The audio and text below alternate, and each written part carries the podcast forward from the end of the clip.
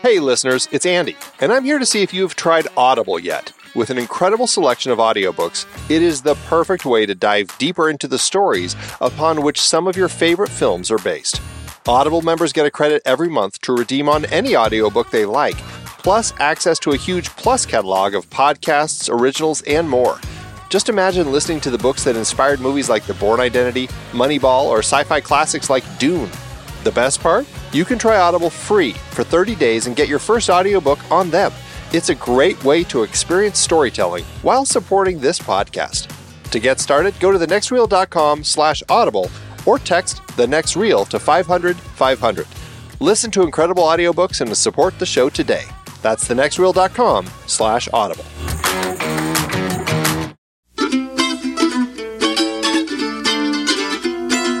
This is the next reel, everybody. I'm Pete Wright, and that there is Andy Nelson. Hey, hey, hey.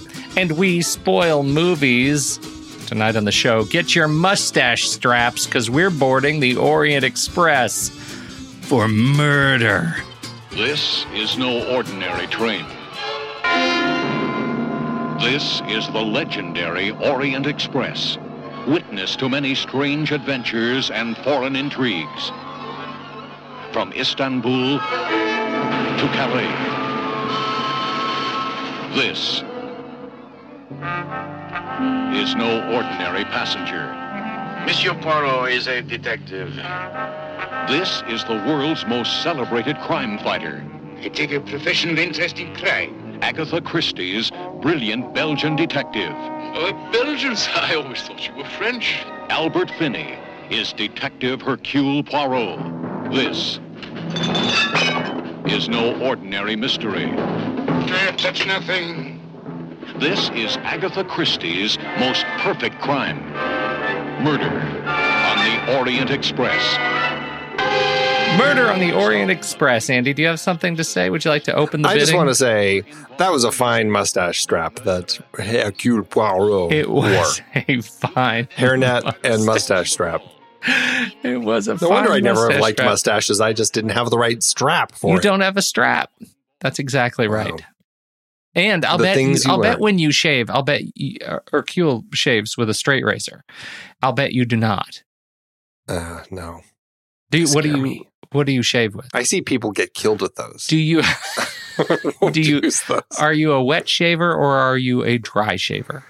I'm a wet shaver. Who saves dry? That's I mean That's- with a machine, you know, with the electrical machine, oh with a, with a like a clipper, an el- electric Or, razor. like an electric shaver. No, yeah, electric shaver. You don't use no you don't those. get a smooth No. shave with an electric shaver. No, you don't. It's a terrible That's nonsense. superficial shave. Yes. You know who uses that? Journalists. I gotta get out the door. Hey, uh, let's Gotta hit the beat. Shave the car. We're don't know what talking that was, about but uh, uh, we're talking about Sidney Lumet's uh, take on Murder on the Orient Express, the classic uh, Agatha Christie whodunit, uh, and uh, starring the uh, well-adapted Hercule Poirot, her uh, one of her most famous and enduring characters. Uh, uh, this time played by Albert Finney. We're we're doing this in part for our Ingrid Bergman series. Which y- you may be confused about because she's hardly in this movie. Mm. yep. Uh, but uh, yeah, but she was there. She did show up, and she had a an, an apparently an uh, award-winning scene. What'd you think of this one? Well, we have talked about Kenneth Branagh's recent remake on the film board. We watched that, and uh, JJ, Tommy, and I discussed what Branagh did and how he adapted it and what our thoughts were there.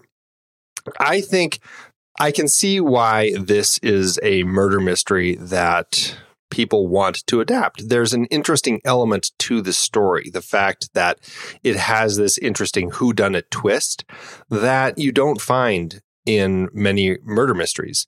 The fact that it boils down to this twist that I guess we'll just say spoiler alert now everybody did it. The whole the whole kit and caboodle everybody on the train pretty much is involved in this murder.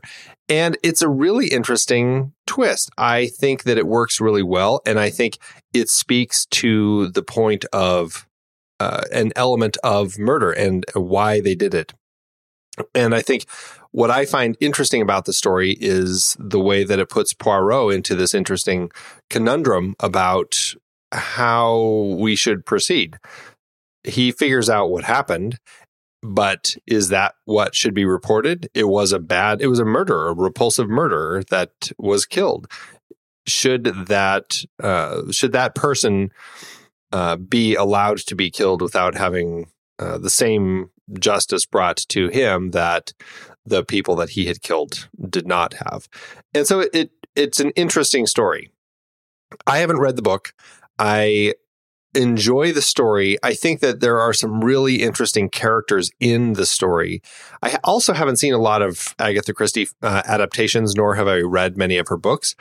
But what I do find in the few that I've read and the few films that I've seen is that her style of mystery storytelling is very sp- specific to the genre where they have these characters and this is the mystery and here's the puzzle and now we're going to watch the pieces get kind of solved and put into place. And it works really well in context of the story. When you kind of step back and you try to uh, absorb it outside of that in in kind of a bigger scope it it kind of loses a little steam. I think this is a really interesting story but it's not like a solid film. It's not something that you watch because there's really uh, compelling character arcs and everything. I mean, you you see the mystery get uh, put into place and then solved, and then it kind of uh, it flags a little bit after that because there's just not much more beyond it, um, other than kind of the pieces I'd already spoken about. The kind of this the interesting twist with this one. And then the struggle that I always have is you end up in this place where once you've seen it, especially with these types of mysteries, because the characters aren't as rich, you end up in this place where you just start watching these people move pieces around. Yeah, uh, and, and, there's nothing there's nothing really interesting about it. I think it all hinges, for me at least, on who's playing Poirot, right? Who is the who is the detective, and what is it that he is bringing to the table uh, to to the performance to allow us to invest in his methodology, right, and his per- peculiarities, uh, be, because that's central to caring about how he goes about being stuck right in the middle of this morality play uh, that he finds himself in the middle of. And to your point, I think you're exactly right. Like this is it. It's a very difficult story, and it's it's not the, the it ends up being more than the run of the mill sort of who done it because it it is Poirot's unsolvable mystery. Right? He knows what happened, but he is uh, you know he proclaims he is beyond judgment. Right? He can't he can't actually pass judgment on on this. And in in that regard, the trouble that I have with this film, as much as I do enjoy the way uh, the way they approach it and the way they approach compression in the train and the way they approach, you know, the the uh, the way the camera moves in to show us details to reveal details as we go along, I think this is a this is um, you know the film does a good job, an able job at allowing us to keep up with what they need us to see at any given point, and that I find is fun. I think Albert Finney is less of a Poirot than Kenneth Branagh. I think he is a central upgrade to uh, to the film, uh, to the remake uh, last year precisely because of the weight he puts on the morality part, on that central change, right? That central trans morality transgression at the end. And his performance in that final reveal is so much stronger. And the weight of the world that sits on his shoulders is so much heavier than on Albert Finney, who essentially just wipes his hands of the thing and goes about his business. And I don't care for that. I get that it's a it, it's kind of a character choice, but I needed to see this Poirot feel something, and I don't I, I don't see it uh, on screen. Um, the the end of the film, uh, you know, when uh, I, when they they make the decision, oh, I think I'll go with choice number one. It is resolved so quickly without any consequence. And that drives me bonkers. For a movie that otherwise I think is pretty good and I have a good time with, the end is, it, it's just, it detracts from the goodwill that it builds to that point. There are a, few points about Poirot that you brought up. I mean, I agree, and and it's a struggle I have, and I don't think that we can fully pin it to Albert Finney and Kenneth Branagh. I think it really boils down to the screenwriters, the ad, that were adapting the script, the directors, all of that.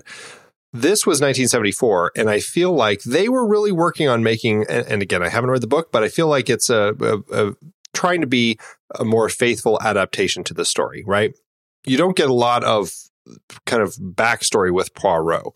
You just get this is this guy, he's here, and this is this case that now he's kind of stuck in the middle of. Eh, right. His credentials are built by the people around him, right? By the shock exactly. and awe that they have by being in his presence. Exactly. Because of that, we're just kind of put in this place where here's this world famous detective and that's that. And so uh, then the story just moves forward in a very much kind of closed room murder mystery as he puts the pieces in place. What Branagh did, and I think the screenwriters, they looked at the story and they found ways to open it up and make it bigger. Now, it didn't always work. There was this mad chase with Josh Gad running down like the the stairs on a bridge and stuff like that. That just it just was kind of nonsensical. Yeah, that was dumb. I didn't like that at all. Yeah. But you also did have more with Poirot, where you had him talking to the picture of his dead wife and things like that. That I, I don't know if they pulled those elements from other Poirot stories that Agatha Christie had written and kind of built those in to just kind of flesh his character out more. But it gave me so much more meat. Now, on the flip side of that, I think that what what Albert Finney was working with he did an incredible job because I have, I mean, I honestly, this is, I think, the most I've ever lost Albert Finney in a performance. Like, I just stopped seeing Albert Finney and I can't see anything but this character of Poirot because he's such a peculiar character. And the way that he plays him is just, just you know, spot on perfect, at, at, least as my interpretation of what I think Poirot would end up being. I think Branagh is great, but I do still end up seeing Branagh underneath all of it. And I think he's terrific as Poirot, but uh, there's something about Albert Finney that I love. I just wish that he was given the opportunity to take that script and do more with it that, that Branagh had the opportunity to do. Yeah, I struggle with it because I, I feel like uh, there's a certain Al- Albert Finney performance, and he I don't know. I, he has a little bit of the of the marbles in his mouth uh, when he's going to his full sort of Belgian French uh, experience, and I struggle to just understand him. Uh, the number of times I had to rewind the film uh, and step back and hear sequences again because I, I just he was so buried in the part. Um, I I definitely get it, but I did go back and watch some clips of other people who uh, portrayed uh, Poirot that were interesting performances, like Ian Holm and Alfred Molina and Orson Welles and John Malkovich did the ABC murders on BBC One, and the trailer for that looks terrific. Uh, what a strange assortment of people that we have over the you know decades that Poirot has been around, and I my preference it lands on Branagh because of the, and I think it's Branagh's film because of the performance at the end of the of the film. This, you know, this version of it just falls apart for me at the end. No matter how much I like Albert Finney, and, and you know, to your point, his, um, you know, his just very invested performance as Poirot. It, it, and uh, you know, I and I think it's going to end up being one of those things. I mean, there. I think what did I count? Like eleven different people who have played yeah. uh, Hercule Poirot, and whether it's a TV movie or or cinema. And I think that it's really interesting that he's just a he. I mean, it's it's like Hamlet. It's a character that actors are inevitably going to be excited about the opportunity to play because it's a really interesting character. He's a very intelligent character. There's a lot you can do with it. And I mean, I I agree with you completely. I think that that Kenneth Branagh brought a lot to it, and I, I mean, I'm right there. As soon as Death on the Nile comes out in 2020, I'm very much looking forward to seeing him do that adaptation because I mm-hmm. think uh, despite some of my thoughts about the the his adaptation of Murder on the Orient Express, he still did a great job with it. So yeah, it's it's a tricky it's a it's an interesting character, and I think it's it's tricky to kind of evaluate our opinions on them.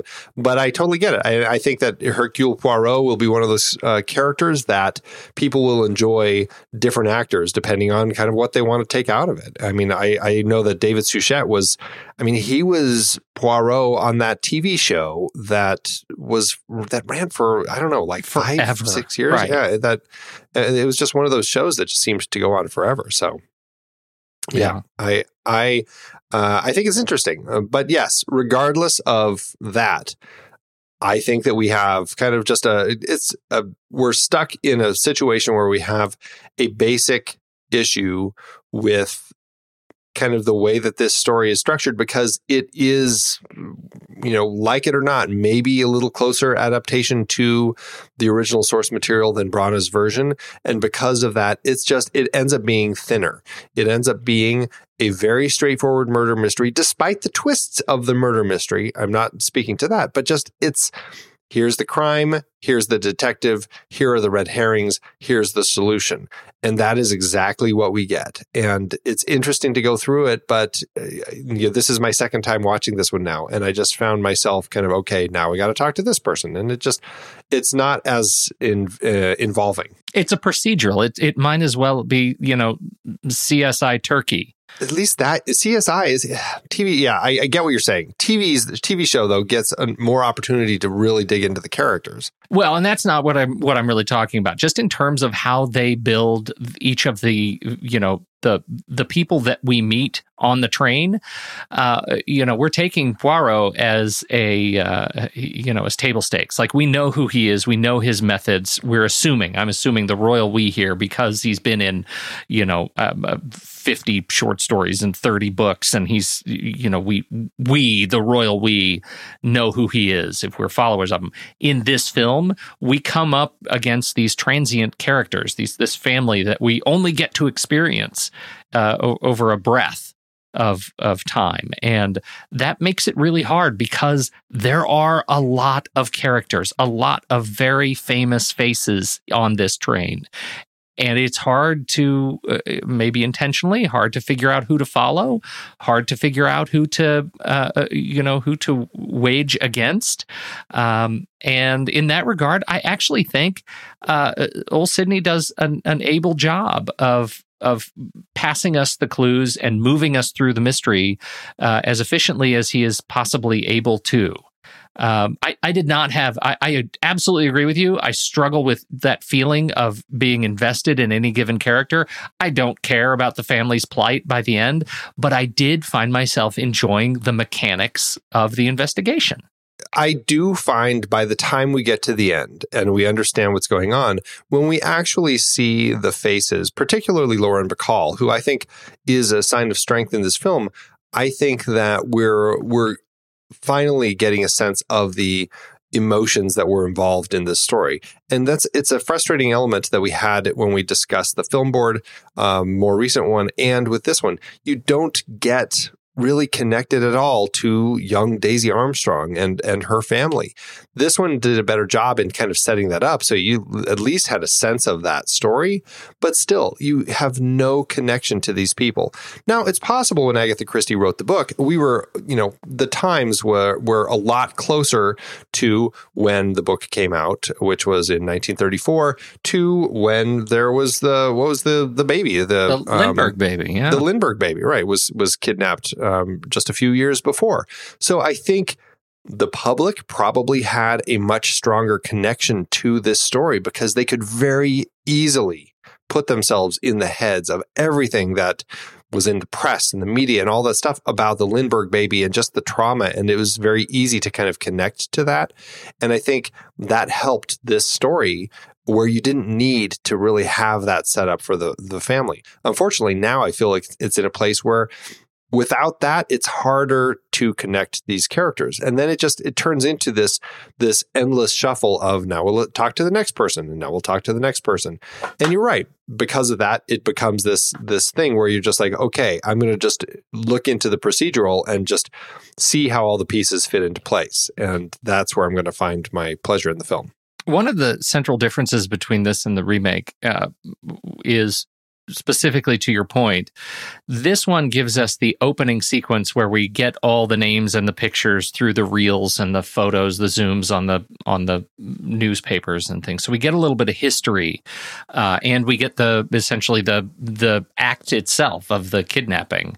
Um, and so we we get a little bit of of a place in time uh, for for what happened leading us into the train. They removed that from the remake. Branagh removed that and replaced it with an, a, a, scene where we get, you know, Poirot plying his trade to a different mystery.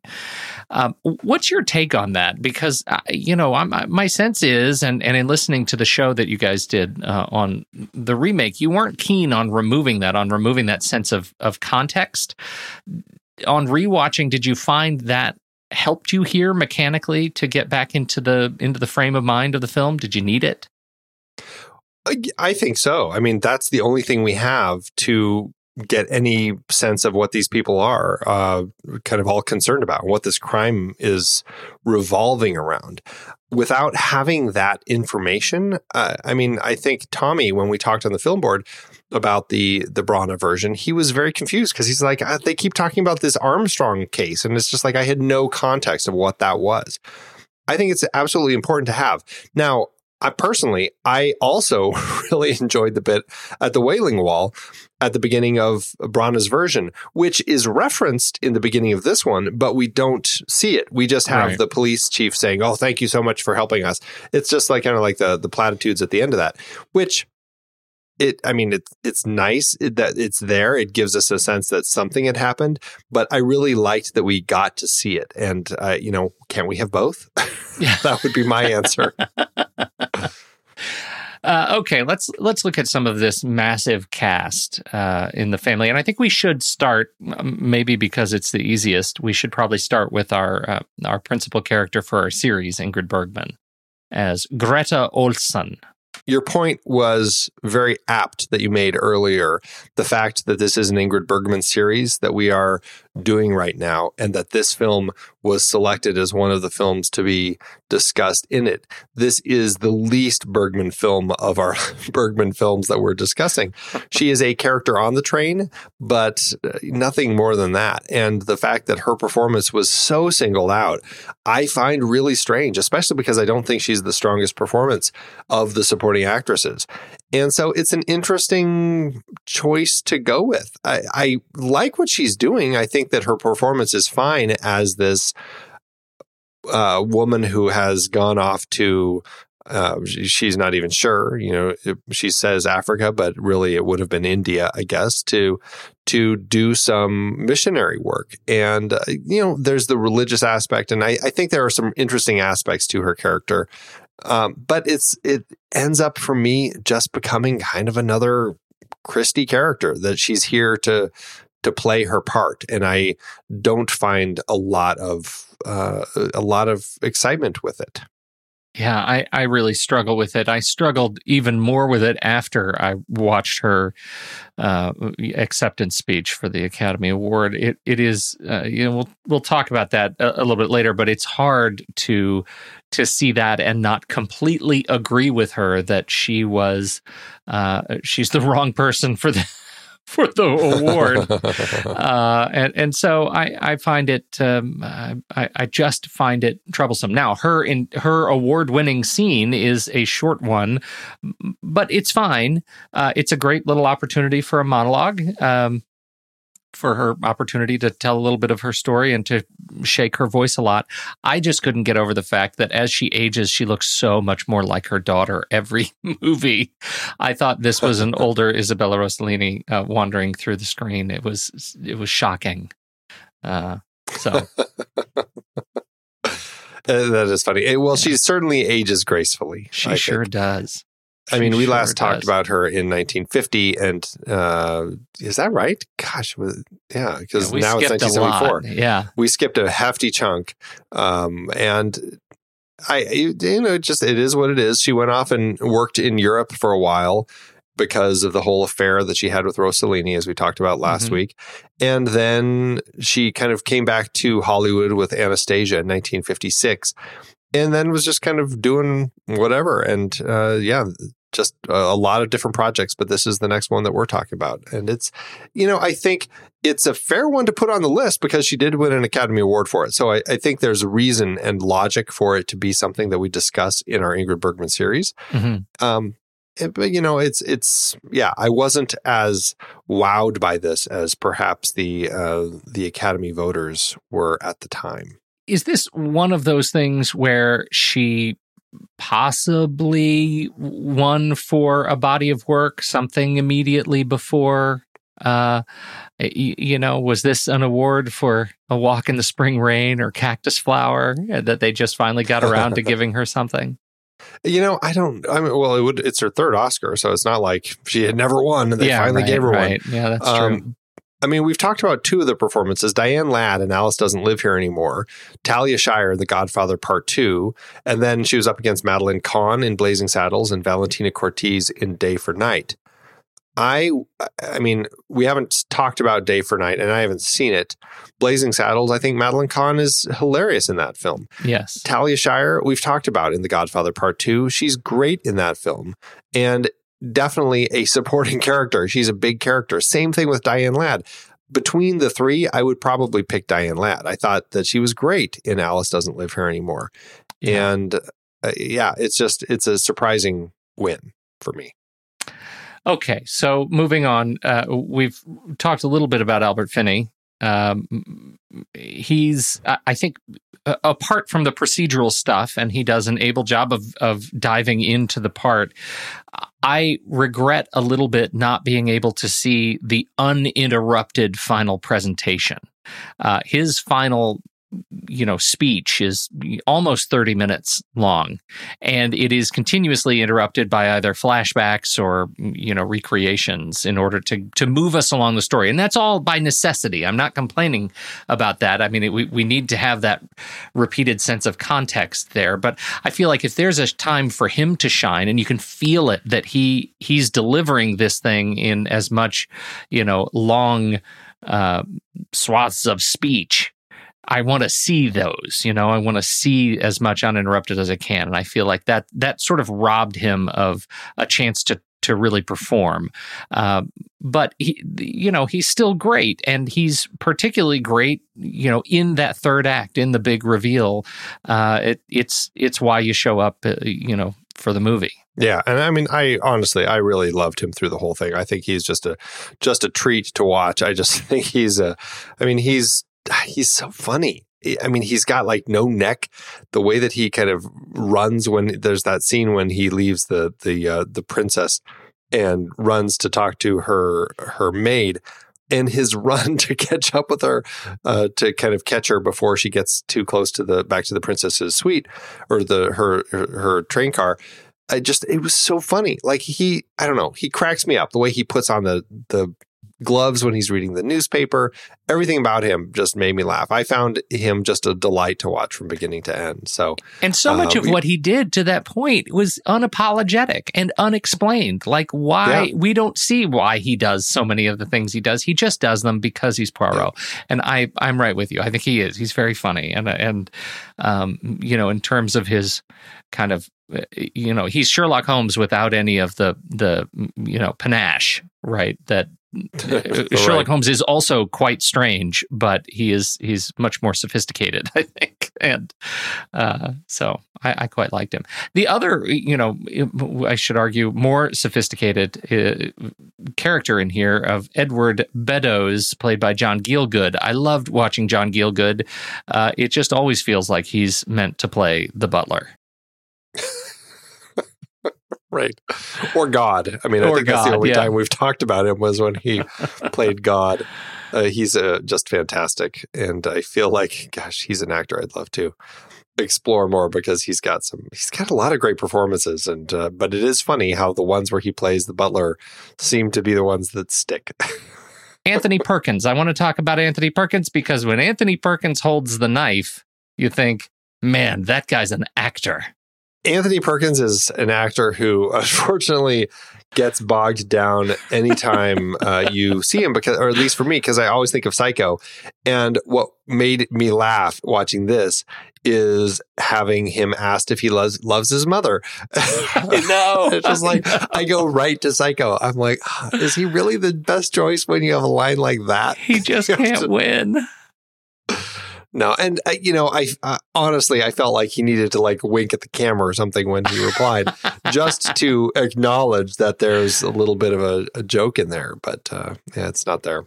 It's an interesting set of performances across the board. Uh, I don't know who do you have favorites? Or well, we got we got Was all my your favorites. I think the the ones that the only other one that I really okay. So I, we've uh, unfortunately talked about mostly men so far because there were- there were you know apart from Sean Connery as uh, Colonel Arbuthnot, uh, who was merged. He and the Doctor, I think uh, they got merged. Doctor Constantine in in the remake, uh, so we get to see them in their full feather here. Um, I, I also quite liked Vanessa Redgrave. She was great to see. I was very surprised uh, to see Jacqueline Bisset uh, in in the movie. I'd forgotten she was even in it as the Countess uh, Elena Andrenyi, and so I, I I think there were some fine again procedural performances that uh, nothing that really stood out to me uh, in in the rest of the characters. So The, yeah, I mean, Richard Widmark is always great as kind of the the scummy guy, and he does fine here with that. playing the role of Johnny Depp. Right, exactly. Lauren Bacall for me is the one who her her role is kind of a frustrating one. She's never my favorite character through the bulk of the film. Same thing with Michelle Pfeiffer. But by the time we get to the end and we're wrapping everything up, I find that that's where the real heart of the film comes. And, and watching her face as whether it's you know truths being revealed or when everybody is going through the act and stabbing uh, stabbing Cassetti, whatever it is, I, I feel that that's where there's a real heart to this film, and I find the soul in her face, and that is something that I really needed by the time I hit that point in the film, because that all of a sudden I felt like okay. I get it. Now I'm here with all of this. It's not just about solving this puzzle it's about solving this heartache for all these people and this injustice. And what's frustrating, I think, is it really kind of takes an awfully long time to feel anything about any of these people. And I really appreciate that it's there, and I'm glad that it's Lauren Bacall because I think that she can carry it and really does. But it again, it's just frustrating that it's, you know it's not until that climactic reveal at the end of the film that you get that. If anything, that is the performance that I would have said is more likely to be noticed as a supporting actress nomination.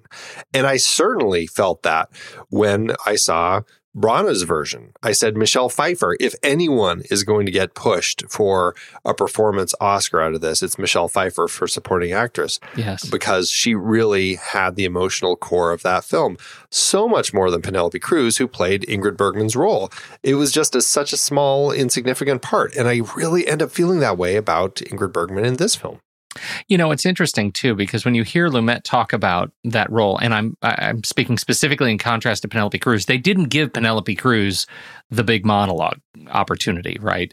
In that movie, she never had the chance to to do Sure. what Lumet did for um, you know for the part of Greta in this particular film. She had chosen a very small part, and I couldn't persuade her to change her mind. Uh, she was sweetly stubborn, but stubborn she was. Her part was so small, I decided to film her one big scene where she talks for almost five minutes straight in one long take. A lot of actress- actresses would have hes- hesitated over that. She loved the idea and made the most of it. She ran the gamut of emotions. I've never seen anything like it. Um, you know, clearly she was moving uh, at, at the time. But I'm I'm with you in terms of weight of performance and as kind of the leader of the the stabbing scene right when when they turn on the blue light uh, that is a, a haunting and terrifying sequence um, that i think is just terrifically executed and that's you know bacall's the one i notice in there I mean, and to your point, I will say, yes, Ingrid Bergman does have a really strong scene. And to that end, sometimes that is all, all you you need, need. is Yeah. to have a really incredibly powerful scene with an incredible actress who can pull it off. And that's an award winning performance. Anne Hathaway did it for Les Mis. And kudos to her. And Yeah. I think in that case, I mean, it's possible she did, did deserve it. She was really amazing in that performance. But um, yeah, it's it's just one of those things. I think that Ingrid Bergman, sure, maybe nominate her for the film, but I still would argue the point that it wasn't a deserved win. You want to talk about getting it made? Sure. I think this is a fascinating story because apparently Agatha Christie had not been uh, uh, she she'd not been enjoying the adaptations of her work to date, and was really not into having uh, to giving the rights uh, to selling the rights to this one again. Uh, and so um, you know it was it was a team uh, approach. Nat Cohen, the chairman of EMI, and uh, the film's producer John Brabourne actually went to Lord Mountbatten of Burma of the British royal family and uh, John Brabourne's br- father-in-law, and had Lord Mountbatten of Burma go to Agatha Christie to actually request that this uh, uh, that that she sell the rights. And so, uh, you know, she did, and it turns out she she I I haven't found anywhere that says she liked it. I've nowhere that says she actually liked it. The quote from her husband is that she was. Uh, the, I love the quote. Agatha herself has always been allergic to the adaptation of her books by the cinema, but was persuaded to give a rather grudging appreciation to this one. She was not crazy about Albert Finney as Poirot. She said that he uh, was supposed to have the finest mustache in England, and he didn't in the film. She says, I thought, what a pity. Why shouldn't he? Uh, which is delightful. She seems like a, a sort of a curmudgeon uh, uh, of a lady, and that what a delight. Um, the first cast member approached was uh, Sean Connery. Uh, they that Lumet said, you know, with a cast like this, what are we going to do uh, to get people to say yes to these, you know, some cases quite small roles? Well, we're going to start with the biggest star on screen at the time, and we're going to, uh, you know, we're going to see if they can Pied Piper the rest of the cast. And it worked, uh, eh, saying everybody else just sort of fell right into place as soon as Connery was reported to have signed on. Uh, so. Huh. Yeah, it, it, it is. It's interesting to me that they start with Connery, who ended up in again a sort of a, a meager role. Uh, I I find myself fantasizing a little bit to see what he would have done with a role like Poirot. He never could have played the lead. He's just too tall. Um, you know, he doesn't have that sort of goofiness to him, but uh, I, I, I, I do have that little fantasy. That would have been an interesting thing. I mean, if Tony Randall can do it, Tony Randall, right? That's bizarre. Uh, the, the inspiration to the film, you know, we've already talked about the kidnapping of Charles and, and Morrow Lindbergh's baby, Right, right, Charles Lindbergh Jr., and then the story of the 19- 1929 Orient Express train getting stuck in the snow for five days in Cherkesky. I was wondering if you were going to try to pronounce that. I did. I did. I think. Uh, I think I did a fine job. Uh, Eighty-one miles great. outside of Istanbul. Those are the sort of dueling inspirations for the movie that, or for the the book, uh, as it is as it is written. When did you first see this movie? Do you remember? Um. Oh, geez. I uh, imagining college. Uh, I, I don't actually have a memory of the first time I saw the movie, but um, I've, I've seen it a few times, and I have it. I had it in my collection. So Well, because it's it's one of those things. Like I wonder, I always wonder, like when do people come to Agatha Christie and, Yeah. and start kind of seeing her stories? And because yeah, I mean, like you said, I mean, she had adaptations. I mean, back in the silent era. I mean, she was writing books back then, so why not? And a lot of these ones from the 40s, 50s, 60s, yeah, I I hadn't seen any of those. I think the only one that I ever saw outside of this was The Mirror Cracked from 1980. mhm. Um, and the only other book that I had read was And Then There Were None. And so I, I just, my, I don't have a big experience of, uh, of kind of her and her stories.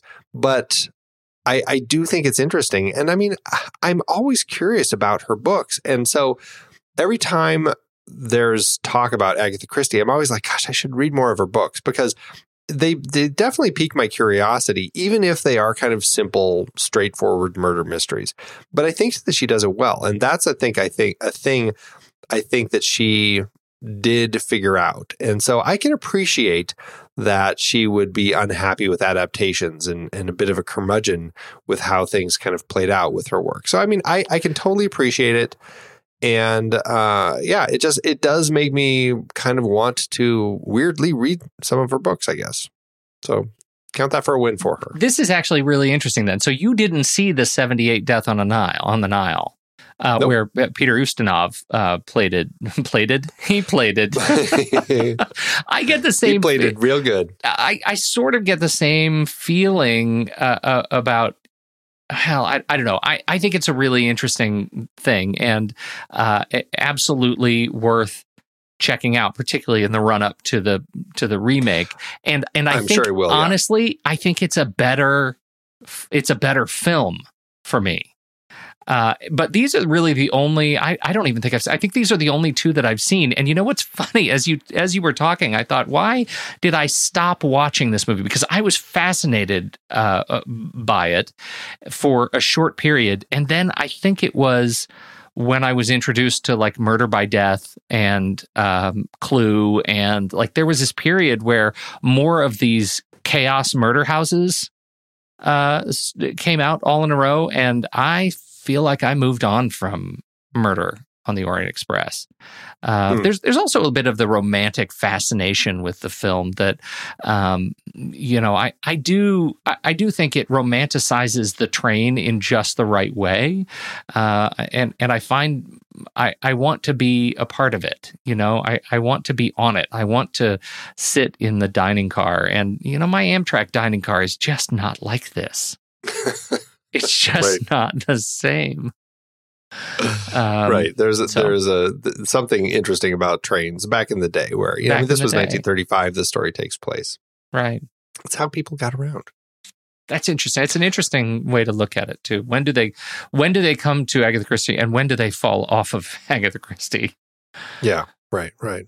Like when do you move past it because yeah. you just kind of need your murder mysteries to be a, have a little more depth and a little more meat to them, not just kind exactly. of these simple puzzle solving exercises. And I, I, I, say that so completely as a non Agatha Christie reader. Like right. maybe she really has some really complex books.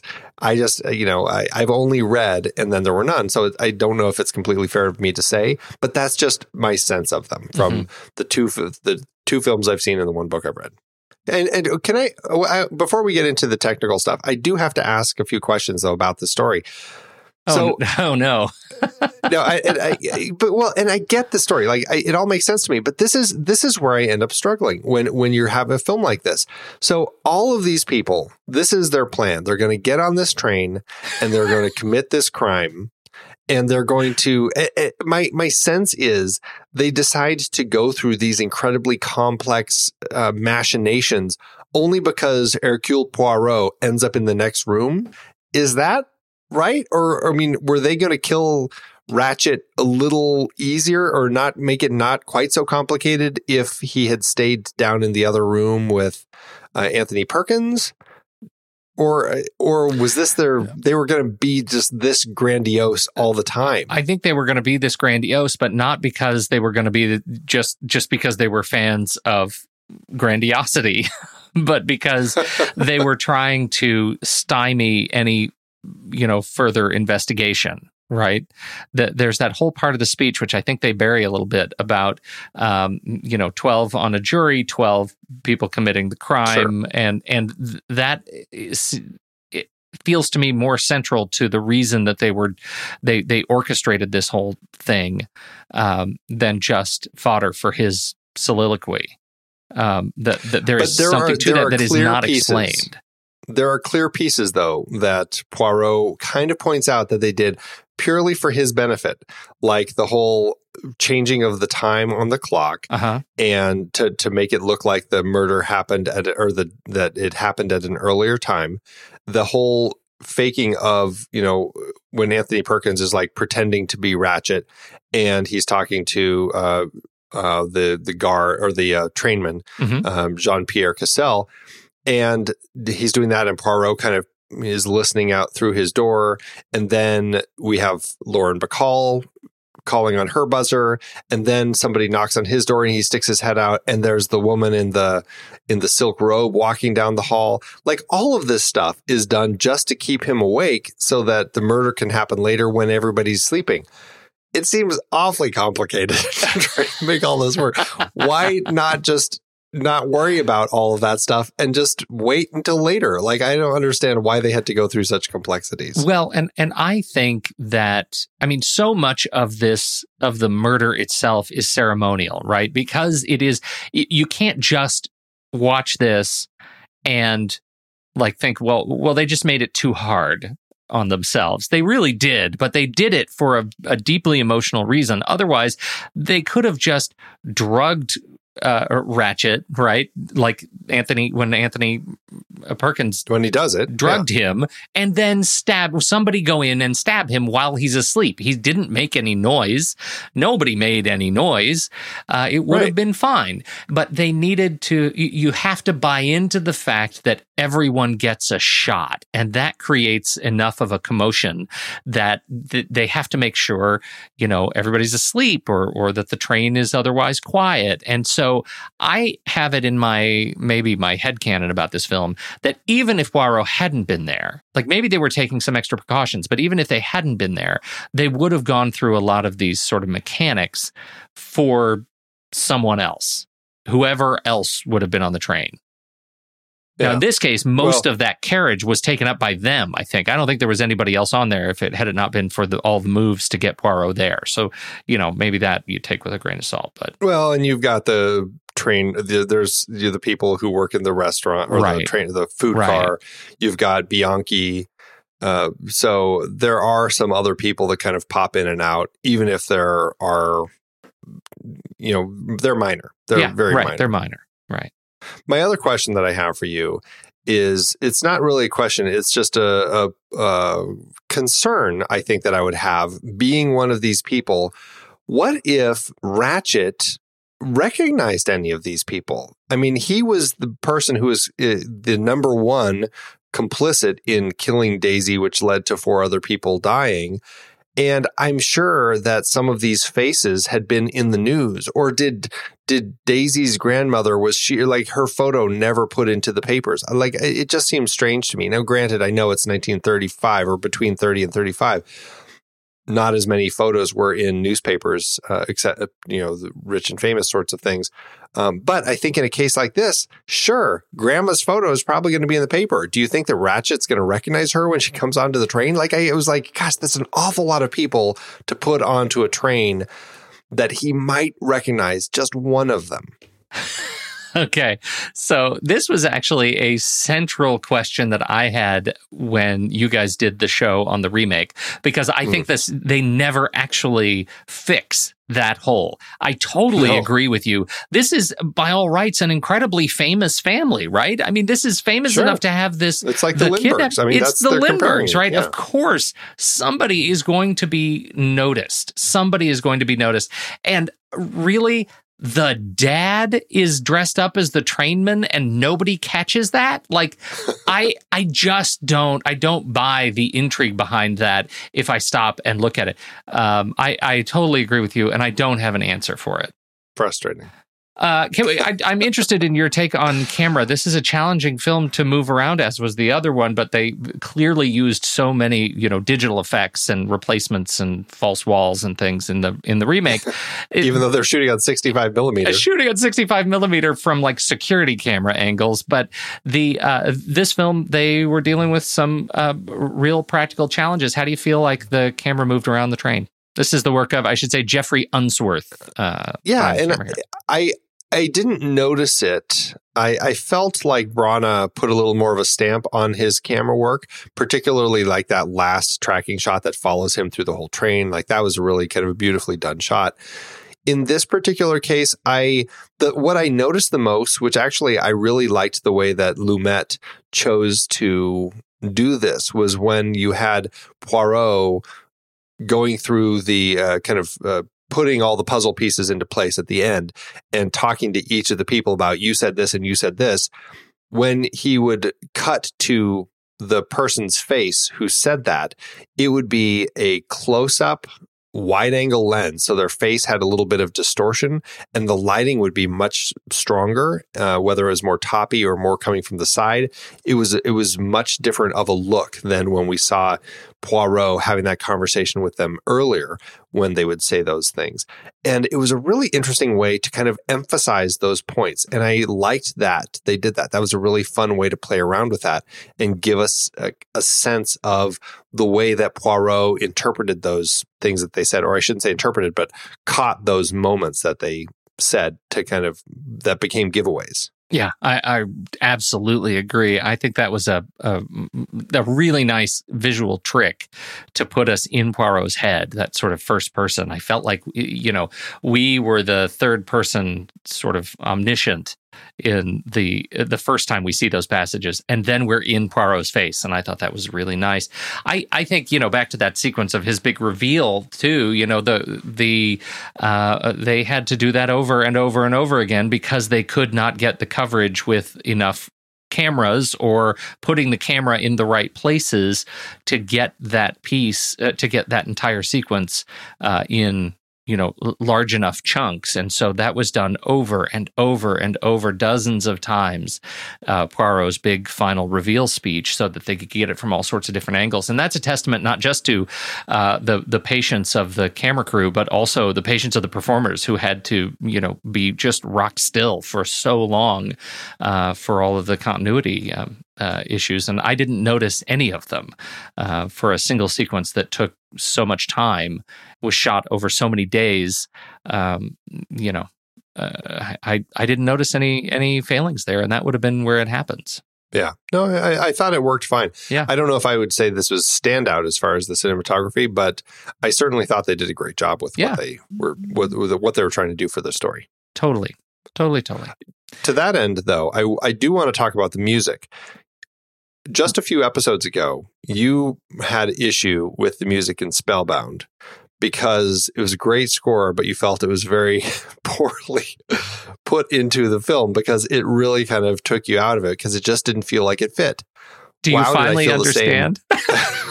this film, Richard Rodney Bennett, uh, the music that he wrote, it's a gorgeous theme, but what a lilting, happy theme it is. Yeah. And when it kicks in, I mean, I feel like it's the train taking off theme, but it's like that. Why do we have a theme that is so positive and chippy? Chippy? Cheery? Chippy? sure, that word is. Uh, it just, it really didn't feel like it was in the right film and it was frustrating and i know it's a very popular uh, track that has been remixed to do orchestra suites and it's something that people play a lot because it, it's just a theme that sticks but it just totally did not belong in this film for me. Really yeah. pulled me out. Yeah, I agree with you. I have to say though, in some of it, however, is it does fit Poirot. If you step back from the main lilting train is leaving theme and you go into some of the goofy, almost kind of vaudevillian track that that follows Poirot around, uh, I I think some of that really does work, and uh, you know, sure. it's it's goofy, calliope kind of circusy stuff, and that fits this bizarre character uh, that you know that we get to live with for two hours. Yeah. How to do an award season? We've already alluded to Ingrid. Did anybody else get any uh, treatment? This was a popular ish film uh, when award season rolled around. It had nine wins, 16 other nominations. Over at the Academy Awards, it had six nominations, and the one win, as we already said, Ingrid Bergman winning for supporting actress. The losses Albert Finney was nominated, but lost to Art Carney for Harry and Tonto. The adapted screenplay lost to The Godfather Part 2. Best cinematography lost to The Towering Inferno. Best costume design lost to The Great Gatsby. And best original dramatic score lost The Godfather Part 2. I haven't seen um, I haven't seen Harry and Tonto. I've heard good things about it, and I'm curious about it. I uh, I have a hard time arguing the other ones, so I, I feel like it. You know, maybe maybe they the smarter minds prevailed for the rest of the nominations. Yeah. Um, over at the BAFTAs, they had nine wins, or sorry, nine nominations with three wins, plus a special award. Anthony asked the Anthony Asquith Award for film music Richard Rodney Bennett got that Oh, I don't know why, but he did. Uh, it, it's just a memorable theme, I guess. The awards were uh, Best Supporting Actor, John Gielgud, He won. Uh, Best Supporting Actress, Ingrid Bergman. She won. As for the other awards that it did not win, Albert Finney was nominated for Best Actor, but lost to Jack Nicholson. This is a weird thing with the BAFTAs where it would be just Jack Nicholson for his performances in Chinatown and The Last Detail. Mhm. Best Art Direction lost to The Great Gatsby. Here's another one. Best Cinematography.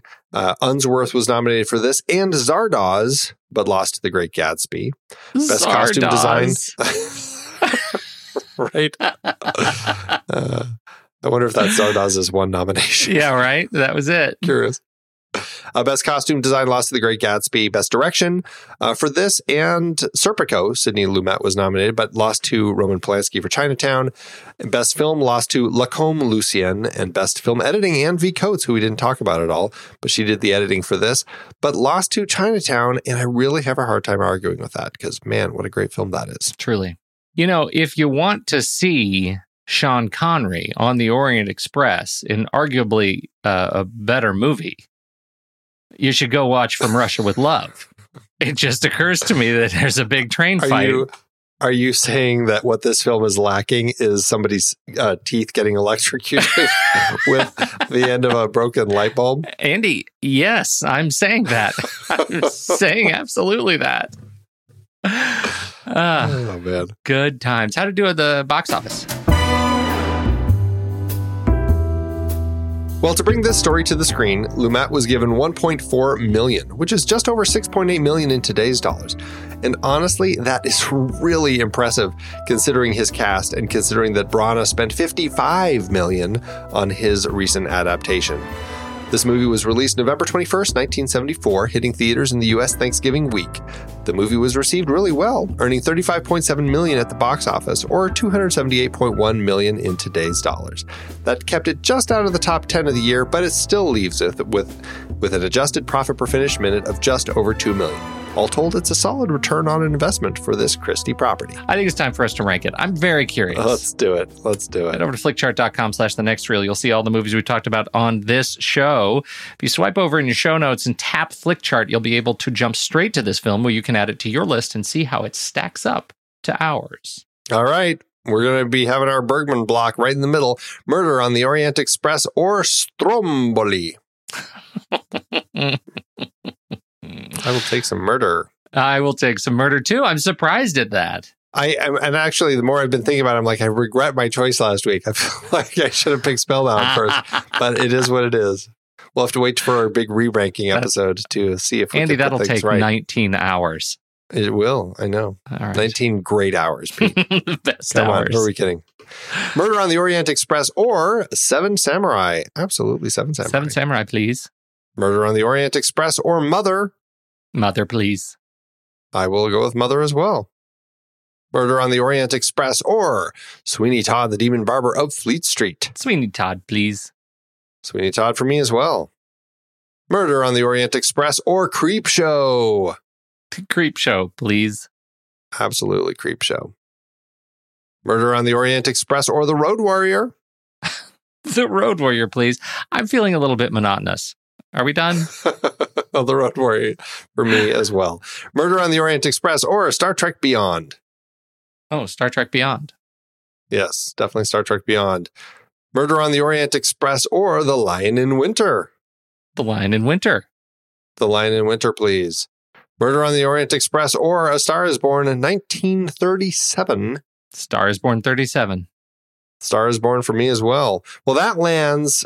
We have a trio of Bergman smack dab in the middle of our chart. Murder on the Orient Express in 204, Stromboli at 205, Spellbound 206. Wow. Out of 408 films, they're all pretty much sitting right there at the 50% mark. Wow. That's really interesting. It is interesting. What is that? Uh, what did that do on your list? Did it fall to the bottom as, uh, or did it fall to the middle as uh, as quickly? It's close. It's at 1842 at of 4155, which is a 56%. So it's a little higher on my chart. It- okay, that's actually interesting. I, I'm surprised to say that it landed at 597 out of 1,091, which is a 45% for me. Again, pretty much right in the middle. Uh, according to this, if I were to go by the algorithm, uh, this should be a two and a half star um, letterboxd ranking at letterboxd.com slash the next reel. I'm I'm feeling okay about that. Uh, it, it's it's kind of a middling film. It would probably, if I didn't have a connection to it in my youth, uh, I would probably rate it a little bit lower. Uh, but it's it's sitting right smack in the middle, and that feels like where it should stay. Is that with a like? With a heart? Yeah, yeah. Full I'm gonna- love. I'll, I'll give it a heart. I really have a good time with this movie until the very end, right? I mean, the I just feel like that last sequence when he says, "Okay, option 1, we all go home. Option 2, you all go to jail. What do you think?" And the train Bianchi says, "I think option 1." And then we all go home and we basically, you know, wipe our hands clean of this whole thing and it's over. I find that really hard to stomach after the the really great job that Branagh did uh, in that same sequence. So it's it's hard for me to watch this. Um, you know, it it loses the entire thread of the morality play, and that sucks a lot of weight out of it. But I do have a good time with the mechanical pieces of this film. Well, especially because it also, and this is something we haven't talked about, but they're also relying on the fact that the doctor is in the room and Bianchi, I mean, obviously Bianchi's going along with it, but they're relying on all these other people who weren't even involved yeah. to just not spill the beans. Right. right. it's like that doctor has blackmail opportunities for the rest of his life. Yeah. He's like, a very he rich man by the end of this movie. He don't have the money in the bank yet, but he's a very rich man. exactly. He's, he's just, he's like, oh, yes, this is sweet. 12 people, and some of them go by the title princess. you, you kind of imagine that that like you know he's sitting there on the train and you want a cut to him where he's just staring off into the distance and kind of shaking a little bit and maybe a little drool coming out of his mouth. Like doctor doctor are you okay? What? What? Wait how many of you are there again? Let me count. And he's like adding numbers. I want to see that movie. The blackmail movie that follows this one That's right. Exactly. That's so great. Well, I uh, I ended up last time I watched it, which was the first time I watched it, it was at a three stars and a like. Now I feel like after rewatching and really kind of seeing how thin it is on so many levels, I feel like I'm right there with you, two and a half and a like, because it is a fun watch, and I do do, enjoy the characters. I enjoy the way it unfolds. I just feel it is a pretty thin thing to watch. You're just watching the the puzzle pieces as they move about, and it's fine. It's entertaining enough, but there's just no no meat for me to really latch what, onto. what if you had to rank this one against the remake Mm. Uh, for different reasons, I think that they're both certainly rewatchable. I think that I really just I love Albert Finney. I think he's a Okay. hoot to watch in this one. But I think Branagh's version, boy, I don't know, because Branagh, he has some really great stuff, and like you're talking about, the ending in his I think is a lot stronger. But he also like that nonsensical chase down the bridge to burn the stuff, and it was just like there were some elements that were super stupid in that one that really frustrated me to no end. So I'm I Yeah, yeah. I noticed you're still pretty non-committal. yeah, it's a weird blend between the two. Like I feel like if I could do a cut of of what I like in both of them, I want to do my own Close Encounters of the Third Kind edit of these two films, an amalgam of them together, where I get all the pieces that I like and leave everything else. Murder on the. Next Reel Express is what you're talking about. That's And- what I'm talking about. All right, product, new product. Here, here. Where do we go from here? Now that we have wrapped the train movie, do we get to actually see a movie with our friend Ingrid Bergman in it? With more Ingrid. Yes, we do. Uh, we are going to be, this will be our first Ingmar Bergman film that we have looked at on our show. We're going to be looking at a film late in Ingrid's career. This is 1978, just a few years after this, Autumn Sonata. It is her last feature film and it will be an interesting one to look at because it's I've seen it it's a kind of a difficult film to watch as most Ingmar Bergman films are but I think that there are some interesting things happening in this film with Ingrid Bergman, Liv Ullmann, and and Lena Nyman. So I am curious about revisiting Autumn Sonata next time. I'm looking forward to it. I haven't seen it. This is this is one of the ones that is totally new to me, uh, and I'm a little bit nervous. Have you seen much Bergman? Ingmar, that is. Only enough to know that I'm not generally. Uh, Ingmar Bergman is not making movies for me. How about that? me neither. Okay. Me neither. All right. I think Ingmar Bergman is making interesting films that I have a hard time connecting with. Yeah. So it'll be interesting to see. But, uh, well, everybody, if you want to hear more of us, but you can't wait until next week's show, check out our other show, The Marvel Movie Minute. That's a great way to come right off Ingmar Bergman. Forget that, Ingmar. Check out these Marvel movies. A minute. We are talking about the incredibly complex cinematic history of Iron Man, the tapestry that kicked off. Is that the one where he's playing chess with death? Oh no, that's that's Obadiah Stane who's playing chess with you death. know, you know the one where Johnny Favreau asks those big questions. Why are we here? Is there a god? These are the kinds of questions that we take on in the Marvel Movie Minute. Uh, you can support that show and all of our shows over at thenextreel.com slash Patreon. And you can also get access to our exclusive members only weekend show, The Saturday Matinee. when the movie ends. Our conversation begins.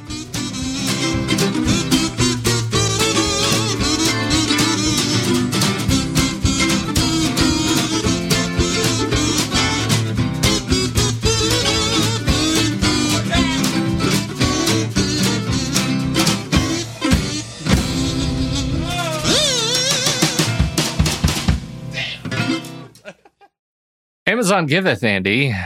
As Amazon always doeth. and Amazon. Uh, I think Amazon hath actually giveth uh, this this week. Um, since we were split down the middle, I went high. You're going low. Would you like Yes. to climb the ladder or uh, fall off the ladder? Let's let's fall off. okay. Well, I'm going to open with Tom, who watched this movie in July of 2017 and says one of the great movies of all time. Sidney Lumen got great actors to participate ensemble. Richard Widmark said he took the role just to meet some other actors. Several of the actors said it was great fun. It all shows through. Beautifully and elegantly filmed, a must view movie. 40 years later, and it looks as good as it did back in the day. Good old Sidney Lumen. Sidney Lumen. Uh, it's it, it sounds more like a networking opportunity. I, I wonder which of the actors, which several of the actors said it was fun. the ones that Richard Widmark wanted to meet, Right. apparently. right. Uh, well, I've got a one star by Basat Films, who says not worth it. And what's funny, it's a one star, but it starts with a lot of stars. because that's his review. A lot of stars. Just ask them. They'll tell you so many stars. Boring. I Oh, like that it's a one star review, yet it's full of it's stars. full of stars. It's like, is it half full or half empty, Pete? It's the interstellar of movie reviews. Thanks, Amazon.